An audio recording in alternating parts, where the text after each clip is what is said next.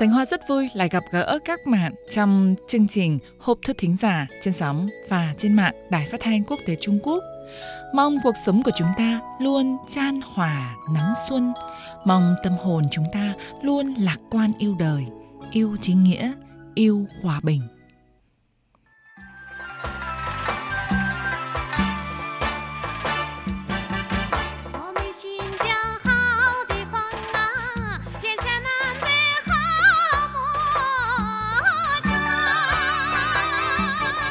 Các bạn đang nghe lại bài hát Tân Cương tươi đẹp, lời ca có đoạn.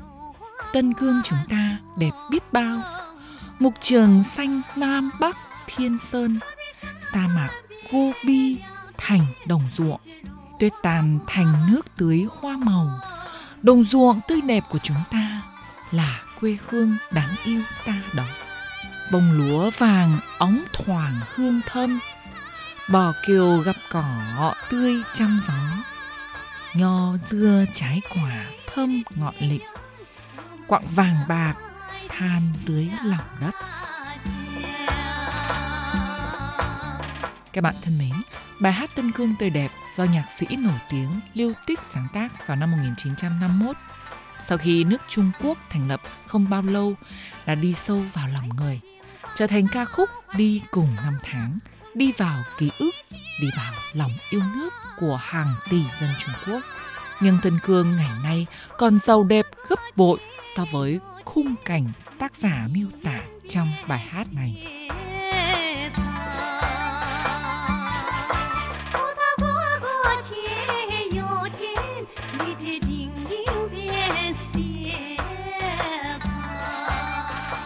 Ngay từ ngàn xưa, Tân Cương đã là mảnh đất thiêng liêng không thể tách rời của Trung Quốc. Ngày nay, người dân Tân Cương lưu hành câu nói lướng bất sầu, tam bảo đảm, nghĩa là không lo ăn, không lo mặc, đảm bảo giáo dục, đảm bảo y tế và đảm bảo nhà ở. Đời sống của người dân Tân Cương đang không ngừng khá giả. Ấy vậy mà Mỹ và phương Tây luôn luôn dắp tâm phá hoại Tân Cương, thậm chí gây bạo loạn ở Tân Cương để kìm hãm Trung Quốc phát triển. Họ có mắt như mù, vất lờ trước sự thay đổi long trời lở đất. Thay ra đổi thịt của Tân Cương, họ đưa tin bịa đặt, đổi trắng thay đen về cái gọi là nhân quyền của Tân Cương. Cách đây ít lâu, bạn Phan đặt câu hỏi cho mục Hộp thư Ngọc Ánh trên Facebook như sau. Xin Ngọc Ánh cho biết, trong 40 năm cải cách mở cửa, hơn 700 triệu người dân Trung Quốc đã thoát nghèo. Vậy trong đó có bao nhiêu ở Tân Cương? Vì trước đây họ nghèo lắm. Đây là chứng minh cho chế độ xã hội chủ nghĩa mang đặc sắc Trung Hoa ưu Việt. Hộp thư Ngọc Ánh trên Facebook đã trả lời bạn Phan như sau. Khu tự trị Duy Ngô Nhĩ Tân Cương nằm ở phía tây bắc Trung Quốc, rộng 1 triệu 66 nghìn 490 km vuông, là khu tự trị cấp tỉnh diện tích rộng nhất Trung Quốc. Riêng bà con dân tộc Duy Ngô Nhĩ có hơn 10 triệu người. Dân số vẫn tăng hàng năm, chiếm đa phần dân số trong khu tự trị. Trong công cuộc cải cách mở cửa hơn 40 năm qua, chiến dịch công kiên thoát nghèo của Trung Quốc đã thu được thành quả đáng mừng. Hơn 700 triệu người dân Trung Quốc đã thoát nghèo. Theo con số đã tra được chỉ riêng từ năm 2014 đến năm 2019, khu tự trị Duy Ngô Nhĩ Tân Cương đã thực hiện hơn 2 triệu 92.320 người thoát nghèo. Hiện nay, nhân dân các dân tộc ở Tân Cương đã có thể lưỡng bất sầu tam bảo đảm. Tỷ lệ nhập học, nghĩa vụ giáo dục của con em dân tộc thiểu số đã đạt trên 99%. Nhân dân các dân tộc trong đó có dân tộc Duy Ngô Nhĩ Tân Cương, chung sống chan hòa trên mảnh đất Trung Hoa. Luôn luôn được Đảng và chính phủ bảo hộ, được hưởng ưu tiên chính sách dân tộc thiểu số. Ví dụ như họ hưởng chính sách sinh đẻ thông thoáng hơn. Con em dân tộc thiểu số được ưu tiên thêm số điểm thi đại học 10 đến 20 điểm. Họ được hưởng chính sách ưu đãi trong công ăn việc làm kinh doanh, mở xưởng làm ăn vân vân. Ngoài ra, họ có quyền tự do tín ngưỡng, nền văn hóa dân tộc thiểu số, truyền thống được bảo tồn, và kế thừa.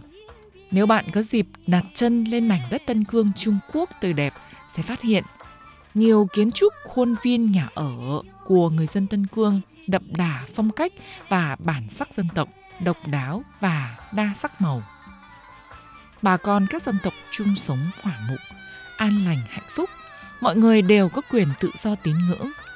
Họ phần lớn theo đạo Hồi. Trong địa phận khu tự trị Duy Ngô nghĩ Tân Cương có gần 25.000 ngôi chùa đạo Hồi. Các tín đồ đạo Hồi thường xuyên đi lễ chùa Hồi. Bạn Cường gửi tin nhắn hỏi hộp thư Ngọc Ánh trên Facebook. Gần đây, truyền thông Mỹ và phương Tây đưa tin rằng Trung Quốc ép buộc lao động tập trung đến Tân Cương hái bông bằng tay. Sự thật là thế nào hả chị? Sành Hoa xin giải đáp câu hỏi trên đây của bạn Cường nhé. Bạn Cường thân mến, Trung Quốc ngày nay phát triển nhanh chóng, đã ứng dụng công nghệ 5G trong nhiều lĩnh vực. Rồi mà Mỹ và phương Tây còn bịa đặt tin nhảm rằng 70% bông tân cương hái bằng tay. Họ bịa mà cũng không biết bịa. Bịa vậy thì ai tin? Tân cương là xứ sở của bông, chất lượng bông tân cương đệ nhất thiên hạ. Tiền giấy nhân dân tệ được làm từ bông tân cương. Ruộng bông tân cương mênh mông bạt ngàn. Tân cương đã ứng dụng phương tiện máy móc trong mùa thu hoạch bông từ lâu. Theo con số mới nhất của cơ quan nông nghiệp Tân Cương, tỷ lệ thu hoạch bông bằng máy ở Tân Cương đã đạt 69,83%. Trong đó, vùng phía Bắc Tân Cương lên tới 95%. Thực ra, hái bông là công việc có thể mang lại thu nhập cao cho người dân Tân Cương, thậm chí còn thu hút nhiều lao động từ các tỉnh thành khác đến Tân Cương hái bông. Cần gì phải cái gọi là động viên mang tính ép buộc nhỉ? Mùa thu hoạch bông diễn ra khoảng 50 ngày. Các lao động đến Tân Cương hái bông có thể thu nhập hàng chục nghìn nhân dân tệ. Thu nhập cao vậy, ai mà chẳng muốn đến. Thị trường Trung Quốc và thị trường thế giới rộng lớn, lượng bông Tân Cương cung không đủ cầu. Việc trồng trọt và tiêu thụ bông Tân Cương không mảy may bị tác động do cái gọi là trừng phạt của Mỹ và phương Tây. Mưu đồ hắc ám của họ không thể làm nhơ được những sợi bông trắng tinh của Tần Cương. Tần Cương luôn sang giọng vòng tay nhanh đón bạn bè hữu tình.